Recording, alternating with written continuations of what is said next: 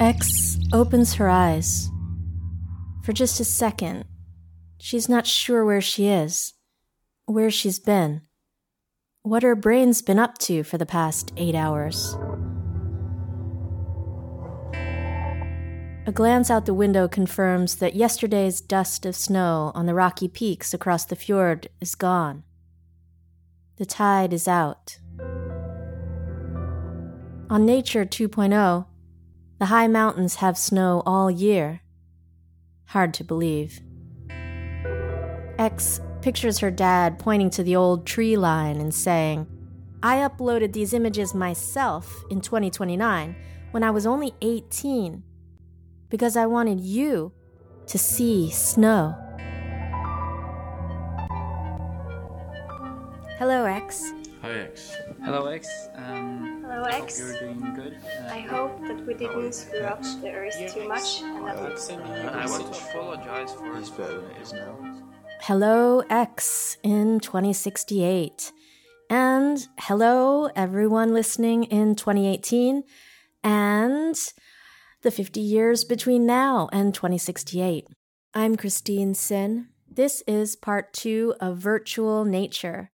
The story excerpt you just heard is one of the first scenes written collaboratively by the Hello X story group as we attempt to imagine what life might be like for you, X. For those of you listening closer to the time of this recording, you can personalize and add to this scene on our very own online story generator at hellox.me by clicking the button that says Write. That's W R I T E. In Virtual Nature Part 1, you heard from two bird specialists about how climate change is contributing to the decline in Arctic seabirds. Now you're going to hear Sami language novelist Sigbjørn Skåden and game designer Ismet Bachtiar and I talk about the genesis and meaning of virtual nature in the first fiction story we're developing for publication in the fall of 2019. We also talk about the power of stories to shape the future, because what we pay attention to grows. I discovered this simple and powerful sentence in Adrienne Maree Brown's Emergent Strategies. This conversation was actually online. Sigbjørn was in a car, so the audio quality is a little lower than usual. And uh, thanks for understanding. Hello. Hello, Ismet. Can you hear me? Yep, I can. Okay, I'm going to add Sigbjørn now. Hello. Hey, Sigbjørn. Hello. We're doing this episode on virtual nature. So, this whole episode is inspired by Sigbjørn's idea that X in 2068 finds that it's expensive and difficult to go out into the real, Real outdoors. Yeah, into Mhm. real nature. But she does have a less expensive option to go into virtual nature. Right. And maybe the place to start is where did you get this idea from, Sigbjørn? I think my starting point for writing was the privatization of. Uh, so I wanted to do something about privatization, and uh, came up with this water bottle company. Sigbjørn invented a large private water corporation called Mountain Fresh in a time when Norway exports more drinking water than oil. How come humans are not allowed to go in real nature anymore? What's the restriction? Well, it's privatized. So uh, just just because yeah, they, they yeah, don't want so, uh, people polluting the area or what? well, the idea is that that the company controls nature anyway. So why not charge people to go? Mm. Ismet, you are designing the various apps and websites that are part of HelloX, and because you have a long history with game design and you're very much up on what happens with virtual reality. So, what do you make of this idea? I think it's definitely how it might be in 2068. It's very clear that you can recreate in virtual reality an idealized or optimized version of nature and you can make it room scale that means you can walk in this like area and then imagine that you're in this like lush tropical forest or whatsoever even though you're living way up in the north pole virtual nature actually is the cheaper alternative because you can choose what you want to where you want to go. Most of these companies have already privatized land, so a lot of areas are actually blocked out. And they're either too harsh climate or it could be also that they're Polluted, um, maybe. they're polluted. Yeah, they're not nice anymore. They're not as cool as what the virtual nature can provide for you. When I read the beginning of the story that you made about virtual nature, I felt a little sad. And I felt that underneath that sadness was this question about how do we deal with change? And how do we deal with the fact that the environment is changing? The plants and animals and the rivers and the beaches are changing. And how do we deal with the possibility of losing those places or losing some of the stories, for instance, that go with the places? My parents are migrants, so I already have that feeling a little bit of loss that I don't know the place where my grandparents came from, or even my parents, really. The two of you are both parents. Sigbjørn, you're a writer. Ismet, you're a game designer and, and work with technology very much. How do you feel about the question of change and loss if you think of it from the perspective of your future granddaughter, who could be X? I think it's only for us who remember it or who have seen this change, who have this pang of nostalgia. But for the generation who grows up with already these changes already in place, I don't think they will they'll feel their loss. They probably hear things were better before, but there are probably a lot of things that their modern society has produced a lot better of, and they look at us like, oh, we're primitives, you know. I grew up in Singapore, right? And Singapore is a country that's full of changes all the time. I mean, we reclaim a lot of land. We, we build up the island so that there's a lot of artificial structures or artificial land masses all around. I remember I was speaking to an old neighbor and he was saying like, hey, you know, 30 years ago, 40 years ago, where we're speaking right now, this used to be where the beach was. And they stretched this beach out further, like by another two kilometers. And for me, I had no idea. The loss of civil liberties. I think that would be a lot worse than the loss of an environmental place. Yeah, but they could be linked. Sigbjørn, how do you feel about this question of change and loss? The Arctic nature is probably going to change pretty radically the, the next 50 years and def- definitely the next 100 years. So, That's what they say. yeah, that's what they say. And uh, it's probable. And the Arctic area is, uh, is an area where there is an extreme knowledge about how to use nature, about what nature is, and how to utilize this on a micro level in the best way, and so on and so on and so on. And in a, in a historical way, you know, 50 years, 100 years is nothing because we've been adapting to this for thousands of years. And a rapid change like that is going to make uh, knowledge extinct in a way too. I mean, we won't have the same tools and knowledge to deal with nature. It's going to represent a cultural problem, I think, as well for stuff like snow that we maybe won't have anymore in 100 years, or maybe even in 50 years. It's a huge change for uh, culturally also. But how do you feel? Am I the only one who feels sad or I feel loss of things that I still have now or that we still enjoy? I, I moved here to the Arctic four years ago and I'm totally in love with it. And when I think, for instance, about this little island that's outside our house and the fact that there's one tree on it and it's tiny and you can walk out to the island when uh, the tide is low. But I know that in, in the next 20 years, probably, definitely in the next 50 years, that tree is going to die because the island is really small. And even before the sea submerges it during a storm or something, the salt water will get in and the tree won't be alive in 50 years. And so I'm going to take a seeds from that tree and I'm going to try and, and seed the tree and maybe plant a few of the seeds somewhere else. But I love the tree and I feel sad that it won't be able to live longer. I have to say, you both seem very kind of not necessarily positive, but very stoic about it. That's how it's going to be, and they're not going to care. and we we old fogies, if we're alive then, are going to be like ones who kind of feel nostalgic. I mean, both of you guys are parents. So let's imagine that there's a virtual nature in Tromsø in 2068. And let's say that the technology is possible for you quite soon mm-hmm. to take thousands of photos or 360 videos or whatever, 3D mm-hmm. 360 videos um, of certain places mm-hmm. uh, for your grandkids. What would you choose to upload? Let's say you could only do one. I'll choose places that, that I've had spent time with my own kids. For example, uh, beaches around. Yeah, Bukta is uh, probably one. Bukta is a really popular and beautiful beach on the south side of Tromsø Island. They love the beach. Every kid loves the beach because they get to play with sand. On a nice summer day in Tromsø, it's nice and warm, 22 degrees. That will be my memory that I want to have.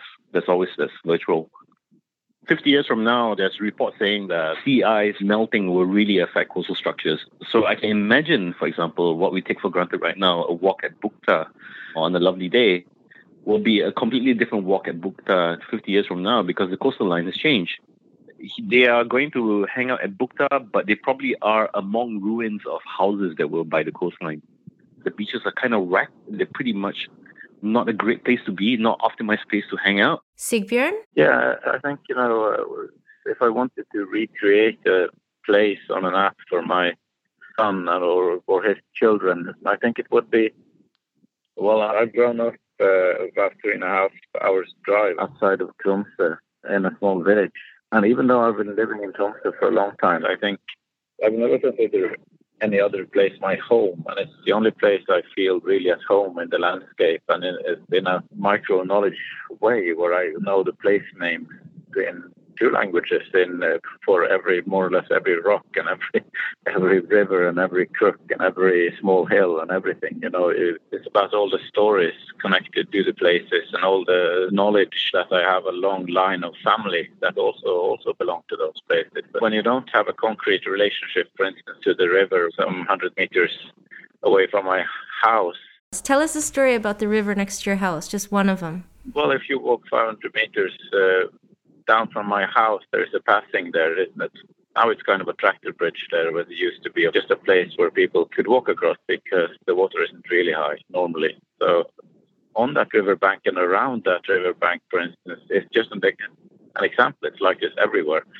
And one of the stories is that it's the so-called, well, it's what we what we in the Sami language call the erpados. Uh, and are the children that in poorer periods or in periods with uh, stricter social control. Parents who weren't married, for instance, mothers who got children out of wedlock and stuff like that, often had to um, abandon their children to die in the forest or in the woods or, or wherever. As and, uh, babies. Uh, yes, babies, as newborn babies. And those children return. They return every seven years. And there's almost a liturgy around how to meet a child like like that that it's a specific type of ghost that you're supposed to treat in a specific way. And if you don't, it might be dangerous or it's going to follow you around for the rest of your life if you don't. You know, stuff like that. So I've grown up with stories like that everywhere. How do you feel about the possibility that the river near your house, where you grew up, might be quite different later, or there's maybe no snow? Well, I don't know. As you say, uh, I'm not extremely nostalgic and sentimental by nature. I think uh, I'm not the kind of person who wants to go back to the old days. I mean, I've uh, become more sentimental about uh, future things after I became a father this summer, and because the future becomes more concrete in a way when I see my son, and I know he's gonna uh, hopefully outlive me by by a long stretch, and imagining him in a bleak, rainy Arctic town with no snow and under complete uh, corporate control uh, in the future. When imagining him in that scenario that affects him is, is uh, that's depressing for me, I have to say. But what to do about it, as Ismet say, I mean, what can we do about it? But uh, I guess the thing I feel that I'm closest to being able to do is to try to help resist privatization regionally Eh, in the Arctic to try to play a small part in the big companies moving in with mining prospects and stuff like that in in my specific region in the world and hope that people in other regions in the world manage to do the same to at least a certain degree so that we can at least limit part of the damage. But, you know, that's naive too. I don't. I mean, it's it's interesting because I feel as if one thing that is definitely constant is change. So in Singapore, Ismet, you said everything is always changing, and we're in a time, I think, of some radical change, both socially, economically, and certainly ecologically. And one of the motivations for Hello X is actually this idea that what you pay attention to grows. Mm. And so if we imagine stories and we have a vision of the things that we value, like civil liberties, for instance, Mm. or even snow, then if we think about privatization and it makes us, for instance, in your case, Sigbjørn, and it feels depressing, then I guess you could not think about it, so you're not depressed. But there's the other angle that says, oh, maybe if I write a story about that, and I'm thinking about that, it's also shifting the present in subtle ways and perhaps thereby shifting the future in some way. Yeah, I mean, I think about it, or in the sense I've written speculative fiction, which I am becoming more and more interested in now, is that uh, is that it, it's almost a kind of Back to the Future scenario where you can, in a way, go back and change the, the trajectory, as you say, because you can create a fictional future that seems pretty real so that you can have that as an image and then you can in a way travel back to our time try to do changes that will prevent that uh, future of happening How's it going with your novel? Would, would, could you tell us a little something about? It's a speculative fiction about the future. i think it's going well hopefully but it goes slowly and it's, I'm, I'm reworking it now to make it more whole I'm so looking forward to hearing more about the book and maybe later when you really come to a good place, then we can talk about that again. Because that would be really Yeah. amazing.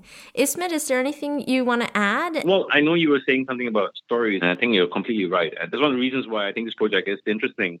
We're inundated with facts about how the world is changing and how technology is changing around us. The best way to get people to really start to talk and think about it is to really relate good story. With regards to my kids, I mean, they inspire me all the time. I mean, they're my user group. They're who Your user group.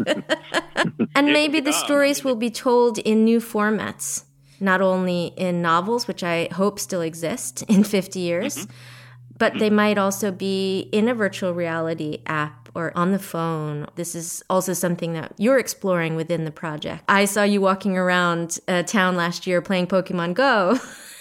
And I remember thinking, you must have so much fun with your kids, and they must have so much fun with you.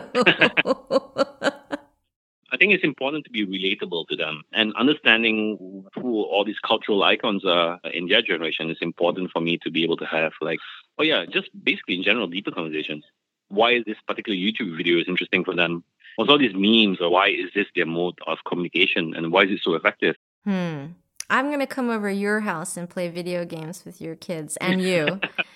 and I'm going to call that research. yeah, do that. Do that. That's what I call you all the time. Exactly. all right, honey, I'm going to go upstairs and do some research. yeah, yeah, exactly. So we're all going to go. Thank you guys so much. It's wonderful to have you both.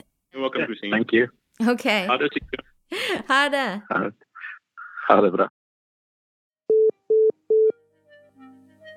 So that's the end of Virtual Nature Part 2. I'd like to thank Sigbjørn and Ismet on the HelloX creative team. You can look at the podcast episode page on hellox.me for photos, videos, and links to more of their work. You can read and participate in our creative discussions about X and the future by clicking the Meet button. That's M E E T, not M E A T. And you can even personalize your own version of a fiction scene by clicking on the Write button. You can also keep up with Hello X on Facebook and Instagram. Hello X partners include FRAM, the High North Research Center for Climate and the Environment, with its flagships Environmental Impact of Industrial Development in the North, Effects of Climate Change on Sea and Coastal Ecology in the North, Sea Ice in the Arctic Ocean Technology and Agreements, Hazardous Substances, Effects on Ecosystems and Human Health, Effects of Climate Change on Terrestrial Ecosystems, Landscapes, Society, and Indigenous Peoples. This program is made with the support of the Norwegian Arts Council. ICE 9 partners include Tromsø Municipality, the Nansen Legacy Research Project, and the North Norwegian Art Museum. Hello X theme music is by Metatag on Hell Audio. Episode music is by Tangents on Not Applicable. Hello X is also supported by Spotabank Northern Norway, the Free Speech Foundation, Innovation Norway, and Koro, Public Art Norway. Hello X is produced by Ice 9 with Christine Cynn, Annalise Stieberg, and Valentin Mans. Associate producers include Marina Borovaya and Annika Vistrom. Sound mix by Nathaniel Gustin. Digital design by Ismet Bachtiar. Story generator developed by Ferkel Industries. And today's bonus track is Stitches by Tangents on Not Applicable. You can listen to this album by looking at the episode webpage and finding the link. Bye.